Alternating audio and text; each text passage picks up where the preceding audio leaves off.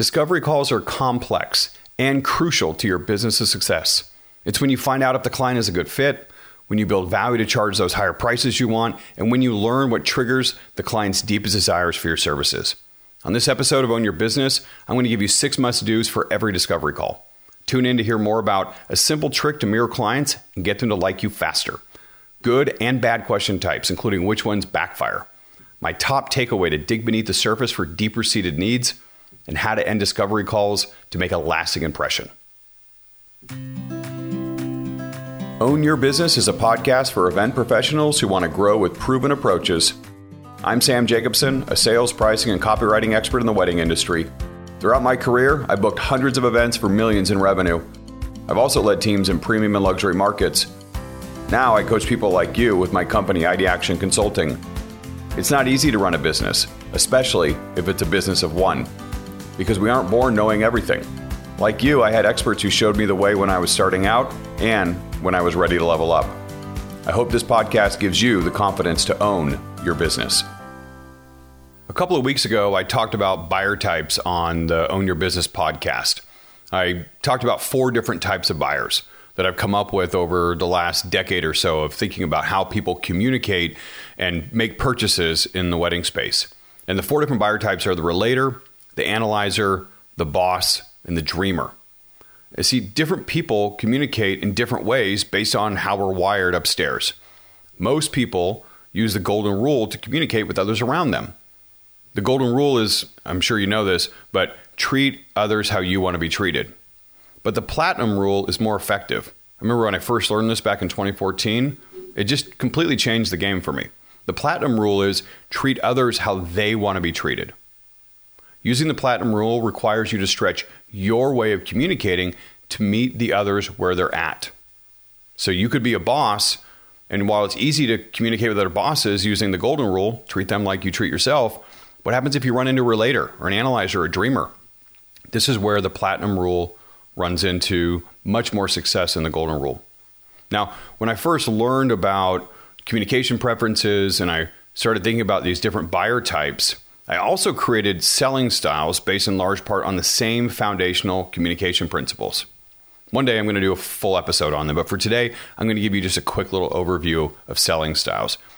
Each buyer type has a corresponding selling style. Relator equals the friend selling style. The analyzer equals the reporter selling style. The boss equals the advisor selling style. More on how I got there in just a minute. And the dreamer equals the influencer selling style. Now, at the foundation of the relator, the analyzer, the boss, and the dreamer, the friend, the reporter, the advisor, and the influencer is how they filter the world. Friends' selling style is focused on selling a personal connection, they sell themselves. Reporters focus on information about their services and products, they sell the product. Influencers focus on their ideas, they sell the dream. But as I was going through and trying to figure out these different selling styles. And I couldn't really figure out what the advisor was selling. Friends sell themselves, reporters sell the product, influencers sell the dream. But I got stuck on what the advisor was selling. Now, their corresponding boss buyer type, that, that was easy. That was action, getting things done. But I couldn't figure out how the advisor sold. What did they sell? Because it didn't focus on one thing. What I know about boss types and advisors is that they're chameleons when it comes to communicating. They stretch their communication style to match whomever they're talking to. They read the buyer to learn what's most important to them. And they interpret the little clues they see and feel during the sales process. Because boss types are all about getting results, getting the good outcome. They're in it to win it. So, whatever method gets them there, that's what they're going to do. It's all about increasing the probability of a good outcome. It's almost like they're consultants for the person who inquires. They identify the problem or issue, challenge, desire, needs, whatever it is, and then they come up with a solution to get the buyer what they want. This is why I settled on the advisor title for this boss equivalent. I see them as a true guide to help get the couple the services that they need. They see a problem, they offer a solution. So, there's a quick little background. But how does each selling style approach a discovery call? Because that's what I want to talk about in this episode. Friends focus on connection, right? They make it personal. They get to know the couple, assure them that they will be there to make it all go well. Reporters focus on information. They tend to get into the weeds on details, timelines, budgets, numbers, and other logistics. Remember, this is how they go through the discovery call. Influencers, they focus on themselves. They like to showcase what they can do and why they're the best person or the company for the client. It's often a pitch on them. Advisors, however, advisors focus on the solutions for the couple. On the discovery call, they ask questions to create rapport, then they dive into the couple's needs. Ultimately, they offer to create a proposal of services to get the couple what they want and need the most. Now, all four approaches can work to book great couples at really high prices, but the advisor style works out more often than the others with more types of buyers. And that's because it's designed to sell around the way the couples want to buy, not the way that they want to sell. The advisor sells to the way that the couple wants to buy, not the way that's easiest or most natural for them to sell. It's practical and it's very, very effective. So, how do you conduct discovery calls like an advisor? Here are six tips to getting started with regularly successful discovery calls, no matter the kind of buyer that you're talking with. First thing you do to sell like an advisor listen more than talk. The key to any good discovery call is to get the client comfortable. And that means you have to make it a genuine conversation, not a sales pitch, not an interview, but a two way conversation with an exchange of ideas. I've shared that the sales pitch mistake with you in past episodes and in my newsletters, but I'm just going to give you a quick reminder of what it looks like. This is what happens with a sales pitch instead of a discovery call. You warm up the client, you ask a few questions about the wedding, walk them through your work or a portfolio or process. I know some of you actually do this on a Zoom where you make them watch it on a slideshow. You present options to work with you. Here's a live presentation of a pricing guide or my menu.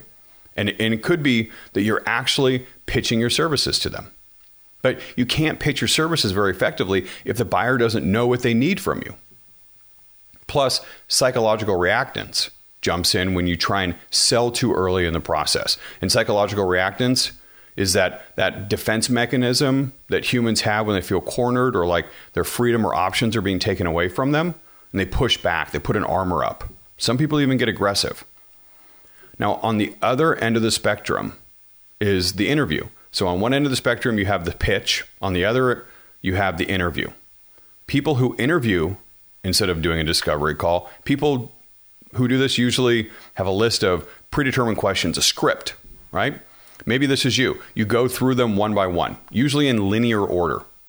Oftentimes, you're very rigid in the approach, and you fail to ask off script questions to clarify or deepen the explanation. What I found in listening to these calls, because I, I listen to a lot of client discovery calls, it makes the call feel clunky and it puts the buyer in a position of having to answer a lot of questions when they're the ones who inquired with you for more information about your services and pricing. So, my recommendation is don't live on either end of the spectrum. Don't use a discovery call as a sales pitch and don't use it as an interview. Instead, make it feel like that organic conversation. So, one skill to develop is to control the discussion, but not by doing the talking. You do it through a combination of asking questions, sharing insights, and telling stories. Asking questions is crucial. I like the idea of a list that the interviewer does, but I don't like the strictness of sticking to a specific order. It creates that interview feel. So come up with 10 or 15 questions you want to ask in every call and feed them into the conversation naturally. Sharing insights about what you do and how it helps clients like them is how you demonstrate empathy and authority on the call. So we definitely want to share insights in addition to asking questions.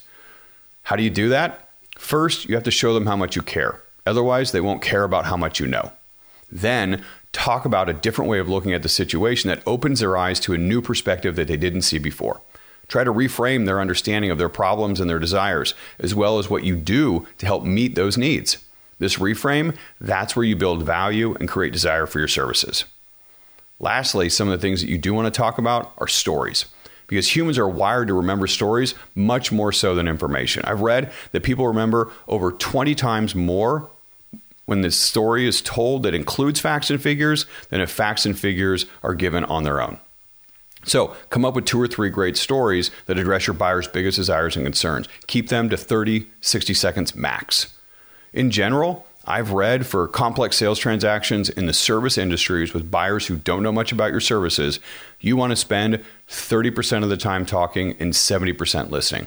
And the time that you spend talking shouldn't be all at once, but sprinkled in here and there, maybe two to three times per minute.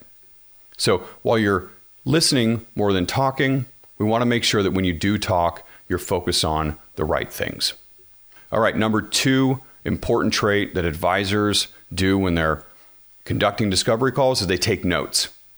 Taking notes accomplishes a ton of things for you on the discovery call. It forces you to pay attention to the conversation and eliminate your distractions. It also shows that you care about what the person is saying, especially if you're doing this on Zoom. They will see you taking notes. It also allows you to reference your notes later as you put together your proposal or prep for a review call, a booking call. It also allows you to use the notes to recap what it was that you talked about and put into an email. And then lastly, it collects over time and develops trends in psychographics. So you can take your notes and you can put them all together and look at them in a wide swath of data that you've collected over time. And you can then start to read into who your ideal client is. What kind of things do they talk about? What words do they use? I recommend using a pen and paper rather than a keyboard because I want you to write down exact words and phrases. Exact words and phrases. This is the number three thing that advisors do on discovery calls that other selling styles don't. And it's part of what makes them more successful. When you're taking notes, record the exact words and phrases that the couple uses. It's a great opportunity to use mirroring in a sales situation. Once you write the words down, repeat them back in the conversation. Just low key, drop them throughout. It helps keep people feeling connected to you through the words you use back to them. Do not tweak the words. Do not change them. Use them exactly as they said them, even if they're not fully accurate or you prefer a different word. For instance, let's say you're a videographer, but you prefer to see yourself as a filmmaker. You're going to have to get over it. If the client uses the word videographer, you've got to use videographer back. What do you really care? Or let's say you're a florist but you prefer the word floral designer, or you're a planner, but your potential client calls you a coordinator. Look, that one gets me too, but using a different word misses a potential connection point and could make them feel wrong. Remember, people who speak the same language tend to feel connected to you, whereas those who speak a foreign language are harder to share the same ideas and values with. Also, when it comes to time to create the proposal, you can use these exact words and phrases in the language you drop into the personalized intro and also the next steps closing. Begin and end with their own words, and the solutions you offer will be even more effective. Lastly, if you use the words and phrases back to them and you do this enough, you'll start to see these recurring phrases that your ideal clients use. Take these words, drop them into all of your marketing material, all of your sales material. Leverage mirroring effects throughout the buyer's journey. When clients read these, they'll feel an immediate connection to you and believe you get them and their needs. You're speaking the same language. All right, number four, use primarily open ended questions, not closed questions. Open ended questions are questions that allow the person to answer however they want for a longer period of time with more information in a way that they want to share them. Closed questions are answered with short responses. Here are some examples of closed questions. How many people are attending the wedding? 140. What's your fiance's name? Bob. Where are you getting married? St. Thomas. What time do you plan on starting the wedding? 4 p.m. What style is your wedding? Beach chic. What's your budget? 100 grand. Would you say that meaningful moments or wow moments are more important to you? Mm, wow moments. The way you ask closed ended question like these gives you numbers, names, and one or two or maybe three or four word responses. They're helpful, but they don't get you the kind of information to truly understand what you need to convince the client to buy. To get what you need from a discovery call, you've got to ask open ended questions. These often start with how or what or why. How did you come up with the number of guests for your wedding? How did you choose your wedding destination or venue? How did you come up with your budget? How's the wedding planning process going so far? A quick note before moving on to the next tip for successful discovery calls. I mentioned that you could use the word why to start your questions when you wanted to ask open ended questions, but don't do it too much. Sometimes why questions can come off as judgmental, which of course isn't the way you want to appear when you're starting the conversation with a potential client. Use why questions with caution.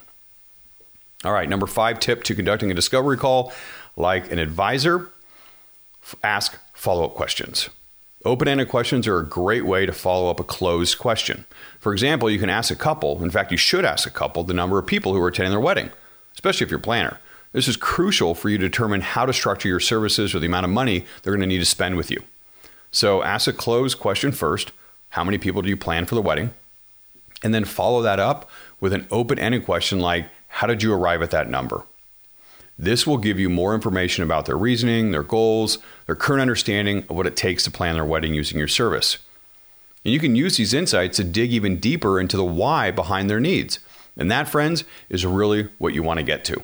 Remember, surface level questions give you surface level answers for surface level services. Ask a follow up question to get a deeper understanding of their reasons for doing things. The more they see the value in what you're offering, the more that it, it triggers a deeper desire, the more money they're willing to pay.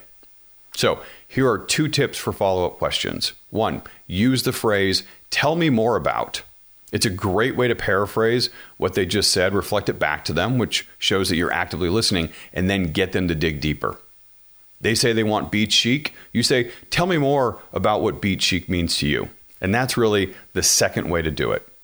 What does blank mean to you? That will help clarify a term that they use.